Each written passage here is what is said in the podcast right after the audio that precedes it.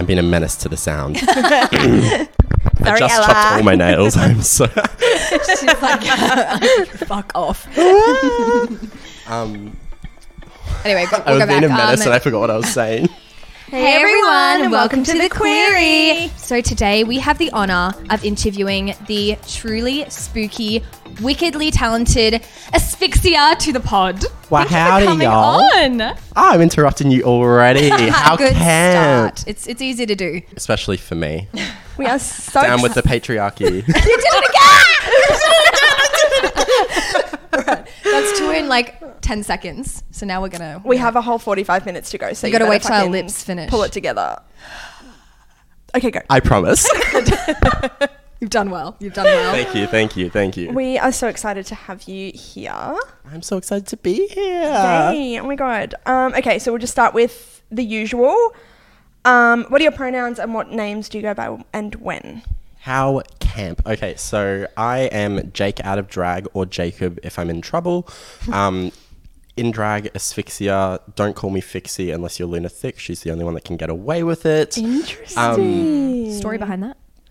No, I just, I don't know. Yeah, I don't know. Asphyxia sounds sophisticated. Fixie sounds little, and like a pixie, like a little fairy, little fairy girl. Like those little like chomp books from primary school. Anyway, I'm getting off track. But pronouns are anything. I don't think I've ever actually said it out loud. I mean, I've told a couple of people I'm gender fluid, but I'm not like pronouns wise doesn't affect me. Sure. Awesome. So anything. Just don't call me late for dinner. Cool. Sounds period. So much funnier in my head. I know. Like, let's edit in some like intense laughing. Please cue up the soundtrack. We need a soundboard so we can be like, boom, and it's like, that would actually be really camp. I like applause. I'm camp. She's using the words. Anyway, how did you choose your drag name? So, what I like to tell the really drunk people at the bar is that, again, Asphyxia is just a really lovely, sophisticated way of telling people that I'm into choking. Oh, but the reality of it is I was just searching through Wikipedia in medical names. And I was like, that looks camp. Why did you think of medical names to look up? Because with my drag, I was always so inspired by, alternative, creepy, medical things, special effects. So, what do you call it when dissections and like science and in a body and horror? I love that. Love horror. That's awesome. Thank you. But yeah, so then I just wanted to incorporate that into my name, and my original drag name that I was going to go with is just very Baby Queen. So we needed to find something more. You got to say it. You got to say it. Yeah, I told myself into that one. You can't say that and then not tell us what it was. So it was going to be Onyx Envy. Onyx Envy. I don't mind it. Yeah. I definitely like Asphyxia is like it. Yeah. Yeah. No, I don't mind that, but you can tell when it really works. And I think exactly. When it's right, it's right. Exactly. Yeah. And I just stuck, and I was the only queen in the entire world called Asphyxia until about 2 years ago. What? They even almost copied my entire Instagram username, but that's none of my business. Oh my God. Stop. That's really messed up. Were they an Australian queen? No, they're a UK queen. Oh, they're pretty, I guess. Yeah, but not as pretty as me though. Not as talented. I mean, I wouldn't go that far. Yes, I would. Yeah. Yeah. We don't need a defamation suit. Not this early into my career. Not this early into the pod's career either. No. Take it out. So you were saying that you love like horror and gore and monster type things. Absolutely. I'm pretty sure in a message to me you referred to yourself as a drag monster, which is very fucking camp. So what exactly does that mean? And how does that differ from like a typical quote unquote drag queen? I think where drag monster comes into play is it doesn't necessarily form itself within the archetypes of femininity or masculinity, which your traditional drag does. Mm-hmm. I mean, technically traditional drag is femininity, but that's only what conservatives will tell you. Then we've got amazing drag kings who are very, very masculine. A lot of them do come across alternative just, again, because of societal norms. But where the monster is obviously you can be a drag queen and a drag mom, blah, blah, blah, blah. But where it's where you're mashing, or for me at least, where I mash the intersectionality. Is that the right word? Yeah. Yeah. Of femininity, masculinity, gender fuckery, and just pure chaos. And that in a blender with a little bit of like dynamite, blow it up a couple of times, chuck it in Minecraft, blow it up again, extract it, and then you've got me. That made no sense. Can you make that your whole note? Can you make that your bio on Instagram? That entire, we'll give it to you, and you have to make that your bio because that was good. Absolutely. Blow it up a few times. Brisbane's resident creeper. Yes. So do you think that that's a reflection of your personality out of drag as well? I think for quite a while it was, because for a long time I did feel so lost that I had to create my own little lane, which obviously is a very, very stereotypical quote-unquote queer journey, is losing your way and then finding your own lane, however that may be. I was actually just listening to the previous the one that just came out. I don't know when this is going to come out, but the Beverly Kills episode, and they were talking about how religion, they sort of found themselves back in religion and then they didn't, and that was a sort of a different queer path for people that were raised in religion. For me, I was not, thank God. Yeah, same, right? Lucky. So lucky. Yeah, so I did have quite a lot of, trauma growing up. I went through quite a lot. So I did have to find my own little way to make my lane that made me feel comfortable and made me to convince myself that I was accepted. And then also, in reality, in the grand scheme of things, to accept myself. By doing outrageous things with special effects and blood and guts and everything of the sort. Cool. But it's like, it's such an art what you do. Like it, everything, your body, your costumes, your face, your hair, like literally everything that you do is like meticulously detailed and like crafted and just, I don't know, like beautiful in its own like creepy horror way. Yeah, I love it. Thank you. And like you said, it doesn't have to be that feminine, really, whatever the stereotypical thing is. Like, it can still be beautiful by being like gory and creepy. Exactly. Like if anyone was around with like in my original days, I was gender flippant to the max. Now that I've sort of refined my style a little bit more, my sort of catchphrases, if anyone needs an explanation for what I do, not that they're entitled to it, but actually that's a big thing. No one's entitled to an explanation about what you're doing with your life. You just do you and you love it and you live it. Fuck yeah. Boom. But I like to intercross femininity and monster, which is why I do extreme hourglass figure, huge boobs, crazy face, glamour updos, and then like long nails, that big like very Morticia vibes. Yes. Yeah. But like less goth, more Minecraft exploded. Yeah. I love it. I love that. Etc. etc. So considering that your drag sort of challenges the norm, I suppose, what is the usual reaction that you get from audiences and like the general public when you're out and about?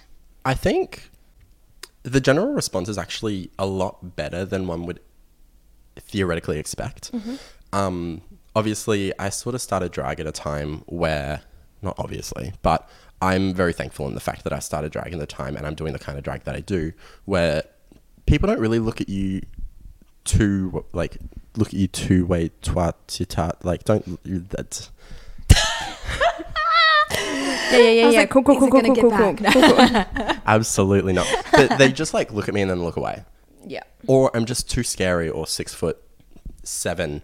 They're not going to come up to me, which I'm very thankful for. And obviously that is quite a lot of privilege that I've got there, especially when it comes with drag. But it's always interesting when I am out and about in drag, like drag monster, and I'll have kids look at me and just like look at their like parents and be like, what is that? And obviously that's not family friendly. Yeah. But it's always interesting to see the way the parents react, because they know that it's art, but they don't really, I don't think they get that it's drag. Yeah. And that's what I love teaching people. Yeah. Oh, such a roundabout way. Yeah. But That's what I love. Yeah. Like, yeah, I just like making people aware of something different and something unique within the drag scene, mm-hmm. which mm-hmm. Brisbane has been very, very good for. Yeah. That's good to know you haven't had like too many or any like really bad experiences in drag and the way that you present drag. People are like really accepting of it. For the most part, people are just extremely, very, very accepting, for lack of a better term, very like neutral to it. Yeah. Mm-hmm. That's like, awesome. Yeah. I've had people like, you know, catcall me, which is the weirdest thing. I'm out here in a mouth gag, black scleras, red veins coming from my eyes, in a black like funeral gown with my Z cup boobs, and people will still try to catcall me. Yeah. They will not stop for anything. It's interesting. Mm. No matter what, you will be fetishized. Yeah, absolutely. So do you think, so other than the catcalling, which you've obviously experienced, do you feel that there's a big air of like fetishization or objectification for yourself personally and in the drag industry as a whole? I think for myself personally, there is definitely that level of objectification because I do portray myself as this bimbo-esque character. Bimbo's probably not the most politically term correct there. Oh my God!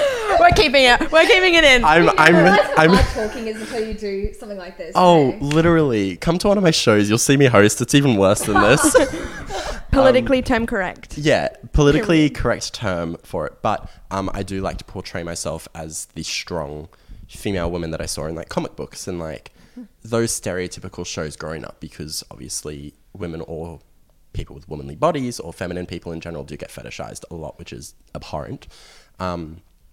But with most of the drag that I do, I usually find that it isn't as much of a quote unquote problem, because I don't necessarily give it as much of a time of day because it doesn't affect me that much, because most of my drag is more into next level of crazy that gory, usually it is ironic. Exactly. But for the drag scene in general, I think, or not even the drag scene, but the queer scene in general, I think that there is quite a lot of nasty objectification and fetishization in groups that should not be. So like your drag queens, a lot of my trans femme, non-binary people are fetishized for absolutely no reason. Yeah. That's absolutely disgusting. And then you've got like women or women and women. What? Women are fetishized as well. Mm-hmm. And it's just ridiculous. Yeah, I find that a lot. As soon as a het man finds out that I'm queer, oh great, so we can have a threesome. Yeah. I will have a threesome with two other women and you will not be a part of it. Absolutely not, darling. Gross. I hate it so much. I usually avoid the question or like avoid talking about it, which is like, why do I have to not talk about that part of myself because you're going to be gross about it? Like, wow, what are we doing? Exactly. I find that is a big part of whenever someone that is heterosexual, typically a male, especially, actually, almost exclusively cishet males, come into a queer space and they all of a sudden see a drag queen or someone that presents as a woman or feminine in the club, and they automatically think, oh, that's my achievement, that's my goal. Even though they're the outlier in the queer space, they don't belong there. Correct. And if they're there, respect queer boundaries. Respect boundaries, boots. Absolutely. I have such a story on that, but it also involves someone that I don't know if they would want me to tell. I'll tell you later. Yeah, off camera tea. Ew. Okay. So do you want to tell us a little bit about how you got into drag? Oh gosh. Absolutely though. So I sort of started getting into drag. I remember I was with my ex-boyfriend. He was my first ever boyfriend. I was 13. Wow. Yeah. Young. He was 14. It was quite scandalous, actually. A bit spicy. That is scandalous. Yeah, it was. Oh, that's a story. The grade above. Day. Oh, yeah, 8 and year 9. Oh my gosh. Ooh. That is scandalous. It was. A great guy. Wherever you are. Yeah, great. He has a beard. Probably where that came from. Oh, nice. Yeah, nice. Had it at 14. Anyway, we're veering off subject. So he showed me a video of Willem's beatdown. Mm-hmm. So. I don't know if you've ever watched Willem Speak Down, but It was just one of those little talk shows that Willem had back in the day. This was, I would say, around when like season 5 and 6 of Drag Race was airing. So Willem's a drag queen from Drag Race. Cool. Yes. Willem is a very infamous drag queen from Drag Race. The first ever to be disqualified.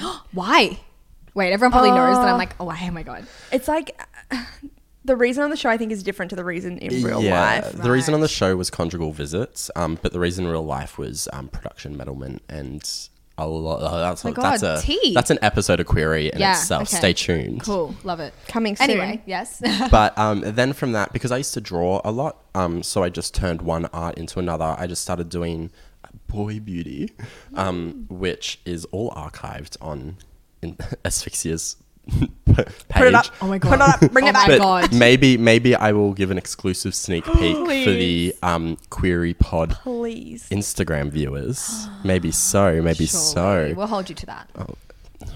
I've had half a glass of rosé. I can't be held towards my actions. That's how we get them drunk. Then they give us all the good tea. Exactly. But yeah, from there I just started going more and more into like boy beauty. And then I started doing like more draggy stuff. And then I actually went to school in drag. So it was for a little bit uncouth nowadays, but it was for Gender Bender Day. Mm-hmm. So it was the last day of year 12. And me being me, went to school in our formal uniform, unbuttoned down to here with a bra and like my like little necktie hanging off, a platinum grey wig that was just straight, and I was in the formal skirt, which was technically meant to be down past your knees. It was pulled up over my waist and like hiked up, to like mid thigh. Mm-hmm. And I will never remember my really conservative year 12 English teacher. She was my English teacher throughout the entire of high school. She was lovely. She just looked me up and down. She was like, "Now, Jacob, you know that's not how we wear the uniform." Looked over her little German glasses, looking like some kind of Edna Mode, just like iconic. It was really that was the start of my queer life. Yeah. So good. But yeah, and then it just grew from there. Love, awesome. So then you kind of got into it professionally around like when? So then I had quite a lot of trauma stuff gone after I turned 18, and I kind of just put it on the back burner for a bit, just practiced my makeup and practiced, which is why I'm very good at makeup. You are good at makeup. Yeah. I was like, how do I be humbly? No, don't be humble. You are. But I know I'm narcissistic and I know I'm egotistical, so I'm very good at makeup. But I spent like a year practicing, and then I came out officially early January 2019. And then started going from there a couple months later. Came out as a drag queen? Yeah, came out as a drag queen, yes, sorry. Yeah. No, I was like, so in high school, this was like... Can you imagine? No, I came out when I was... No, but I'm straight. I just thought this was cool. I just love this a lot. Me. That was literally me. I'm an ally. For so many years being like, I'm just an ally. Yeah. Ally. I love that. But no, yeah, then I started just coming out in drag. I came out every single weekend. I went to Fluffy. And I was driving from the Sunshine Coast, getting an Airbnb and going back on the Monday morning. Wow, commitment. Yeah, every weekend drag. I came on Heat 3 of the first original Starlet. That was the heat that... like the first ever one? The first ever Starlet, yeah. That Richie won the heat. And Mantis was second, I believe. Yeah, I'm pretty sure that was I'm pretty sure that's what happened.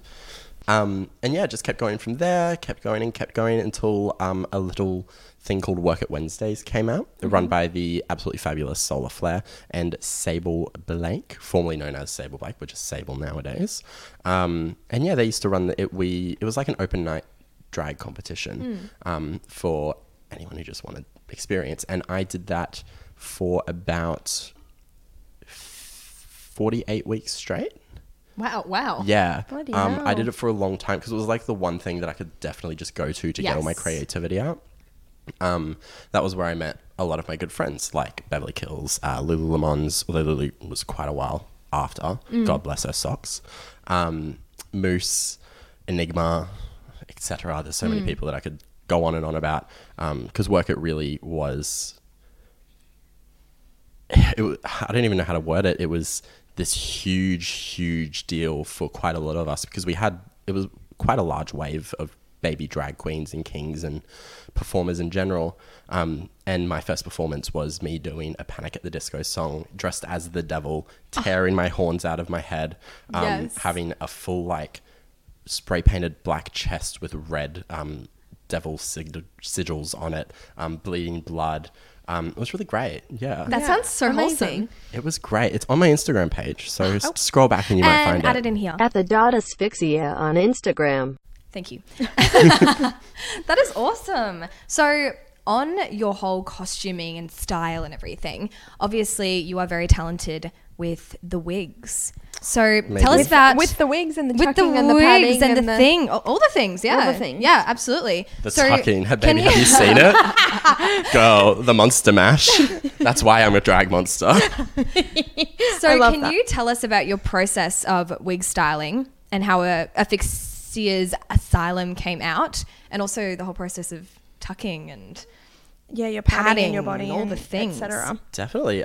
So Asphyxia's Asylum is my little love child at Asphyxia's Asylum on Instagram and Facebook, and asphyxiasasylum.com.au, which technically isn't actually out, but it's up there, so you can go check it out. It's just I haven't updated it for a hot second. Love. But it was my love child of just doing things, and then I like to make my hobbies.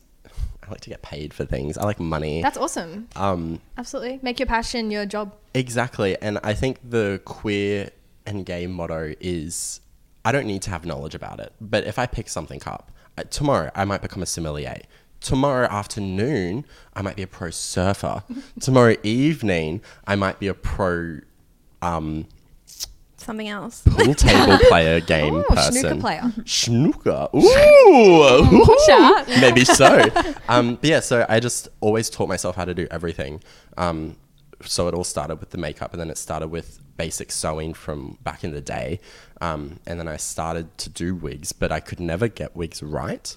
And then there was a period of time where I was living with Beverly Kills, and she was doing all of my wigs back in the day. And she like ran me through a couple of things to how to like reset the wig and just do basic styling. And then from there I was like, well, I am a competitive gal. And then I just kept going with that, and it sort of flourished from there, and I started doing more wigs for myself.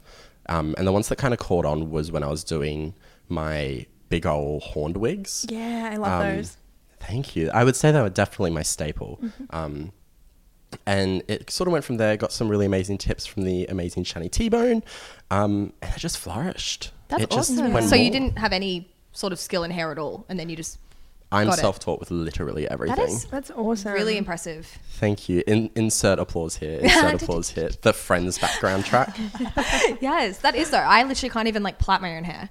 And I don't think I could, even if I tried to teach myself. Look. Because that is very impressive. I appreciate it. Thank you. No I don't know what to say. No worries. The rosé. My goodness. But yeah, no. I remember because I mainly started selling pads. Speaking of pads and tucking and everything like that, I used to make my own hip pads, and then people started wanting them. And then so I started making them for people. How do you make them? So you go to the landfill and you find a gorgeous little couch. Nice. Sit on a bunch, test them all, see how you feel, and then you go home and you pick it apart and you just carve it. That's sort of a lie. I did make mine from a couch originally, but I go to Clark Rubber. Okay. Secrets of the trade. Clark Rubber, get like high density foam, and then I measure out the length and width of where the booty is, where you want the hip to sit, and where your natural sort of features lie. Mm-hmm. And then we carve it out with an electric knife, and I then spend like 3 hours smoothing it out with scissors, and then chuck a bunch of pairs of tights on and you're good to go. Whoa. It's exciting. It's an arduous and very arthritic process. I can imagine, yeah, the cutting hours. Carpal tunnel realness, darling. Yeah. Welcome to the stage. Mm. That's wait. Carmel tunnel. Is that a drag name? No, that sounds bad. No, Carmel tunnel? Well, that's actually so interesting because I don't know why I just assumed everyone just like bought them on eBay. You can. Okay. Yeah, but support local businesses. Absolutely. And also like you would you measure, right? I do. So yes. It's like fit for you. Yeah, it's custom. Exactly. Custom. Yeah. And I do have some things in the works. Oop, oop. Oop, oop. Big booties. Big booties, big but intertwined and sewn into a pair of pants. That way you're not trying to fit them and maneuver them around to where they are. They're just level and you can pull the pants on and chuck your tights on and you're good to go. Wow, entrepreneur. Yeah, keep an eye on it in about 6 months. I've got to get all it sorted, but it's definitely in the works. It's definitely being sorted out. Nice. Love. So what is your process of getting into drag? Like start to finish when you go into a gig or whatever? Start to finish? Yeah. So usually I'll procrastinate and leave it to the last minute. I will...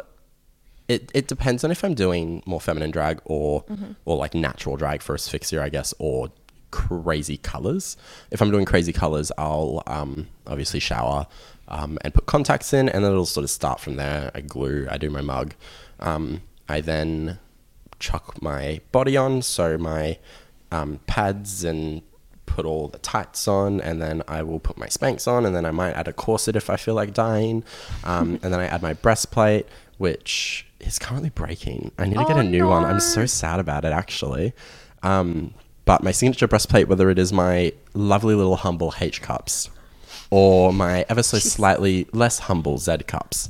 Is that the actual size? Like, is that what you buy? Oh, my God. I thought you were joking before when you said that. No, I wasn't. Oh, gorgeous. Okay, great. Big old knockers. Yeah. Wow. No, I've seen them, but I didn't know they were actually called, like, Z cups. Yeah, they're the biggest ones you can get. That's amazing. Yeah. And then I chuck my wig on because getting... a breastplate over a wig. You make that mistake once. Yeah. It's like putting a turtleneck on over a full face of makeup. Boots. Mm. It's like when you go to formal and you get everything done. Yes. But something goes wrong and you have to put your head through and you're like, why did I just spend $700 getting all this done? Yep. Nothing. And then, I'll chuck everything into a suitcase. I'll forget things and I will run out of the house, not download my music. And then regret it later and have to just do the same old physical and untouched. Just big me energy. Why not? Excellent songs though. Oh, absolutely. If you ever get a chance, always at the Wickham. I will be doing them at least once a month, darling. Check out my page. You'll see. Love. So cool. So that must take like 5 hours. It can take between... I've done it in an hour flat out the door. No. That's impressive. Chucked the mug on. I used to do party princess, like go to parties dressed as a princess, and it took me like 2 hours, and it's not even extensive. So you makeup. Also understand drag queen. Yeah, I'm a drag queen. I love it's this. Definitely not that exciting. It's like Cinderella the revelation. Or something. But it's like very basic makeup, and I swear it would take like an hour and a half just to feel like I'm that like character. So that's impressive. An hour. You got that skill under control. Look. Especially when you wake up late and you've got a gig to get to with a call time, you're like, oh no, what am I going to do? Shit. No other option. Literally. Gotta get it done. If I do take my time though, I can have like a delicious 5 hours, 6 hours. Wow. My average is about 2.5 though. Yeah, right. To get it all on. I've kind of mastered it down to a lot of time though. Like 2.5 hours is a long time. Oh yeah. Yeah. It's no wonder why we want, decent money, because we're not starting when we get to the gig. We're starting 5 hours, or we've made our own outfits, or I've styled my own hair, or for me, it's more normally both. I'll make an outfit or style a wig. Sometimes I'll spend 8 hours through the day doing that. And they're like, okay, here we go. Let's get into drag. And then you're out until 2 a.m. and you're like, oh my God, it's been a 15-hour day, but people don't consider that work days when it is. It absolutely is. Yeah. Absolutely. Yeah. So as the queen who's changing the face of drag. As Beverly Kills says. I'll never let her forget it either. Never. You now have like quite a huge platform. So what would you like Asphyxia's legacy to be, or what is something you would like Asphyxia to be known for? What a lovely little deep question. I think my sort of legacy would theoretically and hopefully be...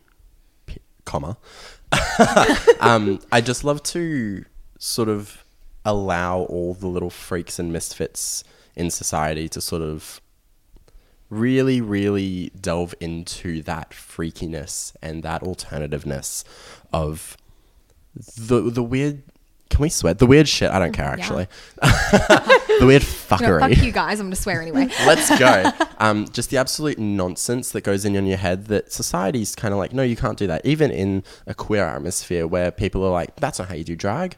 That's not how you should look. That's not how you should act. That's not how you should paint. You should be doing this to fit into an archetype of what they think it should be. Mm-hmm. Fuck it. Break it up. I want to be the person that shows that you can do that and you can go out and perform and look like a literal monster, which is something that I love to do, is going out looking like a literal hellspawn from 5 D grade horror movies that was filmed in Australian outback. But I'm still going out there, I'm flipping and I'm splitting and I'm dancing, and it shows such a different side.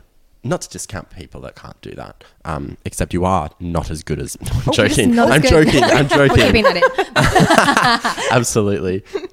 But show that we're all the same. We're all doing the same thing. You want. Yeah. And you shouldn't be ostracized or belittled or made to feel like you're weird just because you like to express yourself in an abnormal way. Because being abnormal is fucking normal. Period. Yes. That's a good legacy. Oh my god, I'm so sorry to this. Ella's cringing off camera. That was so well said. Thank you. That was really well said. And sort of, I guess, going on from that, what makes you most proud to be queer? I'm not. No, I'm joking. Oh shit, you gotta go.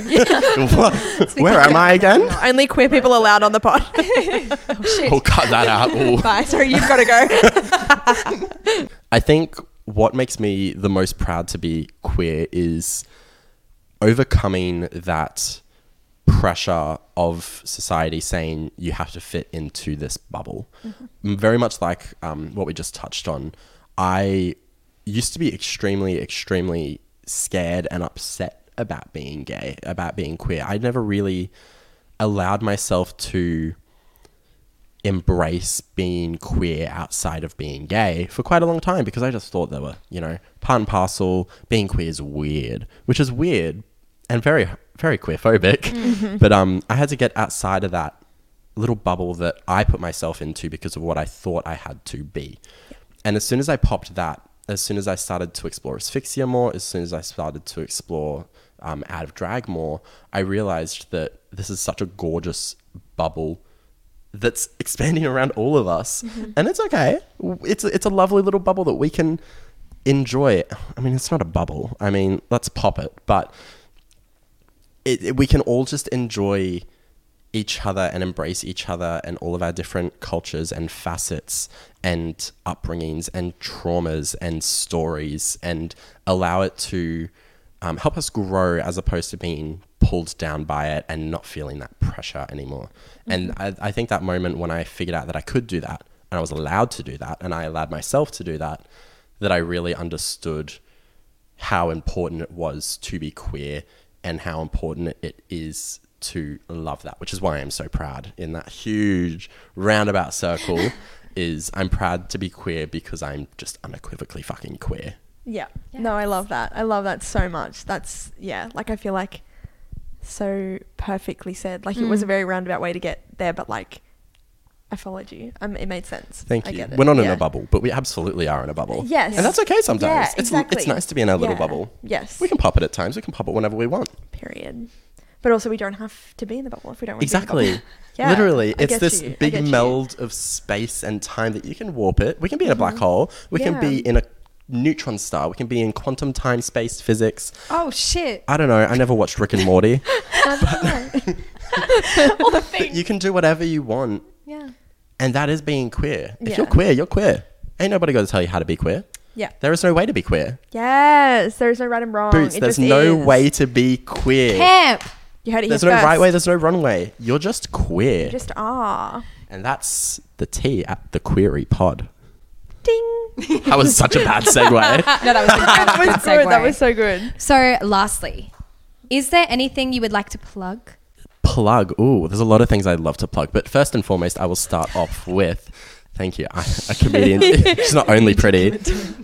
If you want to keep an eye on where I'm performing next, typically it is at the Wickham, at least twice a month, maybe three times if I'm lucky. That is just, you'll find all of that at the.asphyxia on Instagram. That's where I update anything and everything and all in between.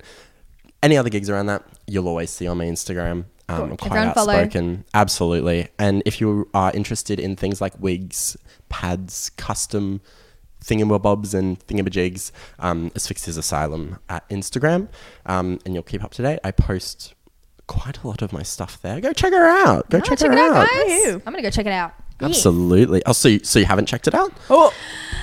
I haven't checked out Asphyxia's Asylum, actually. I haven't. I'm a follower. Oh, I need to follow. I know. I follow Asphyxia. Does that count? I'll let it slide. I'm meant to be the knowledgeable one. It's like the stupid one. That stupid one. I love it. No, you are all good. I appreciate it, darling. As long as I get that follow tonight, I'll see how I feel. Yeah, we'll see. Okay. Shit. Thank you so much for coming on the pod. It is my pleasure. Thank you for having me. Oh my God, I've had such a fun time. It was so fun. It was so good. It was good. Do we need to do a clink? Yes. Let's clink. Okay. All right. Ready has to be good. Ready and cheers.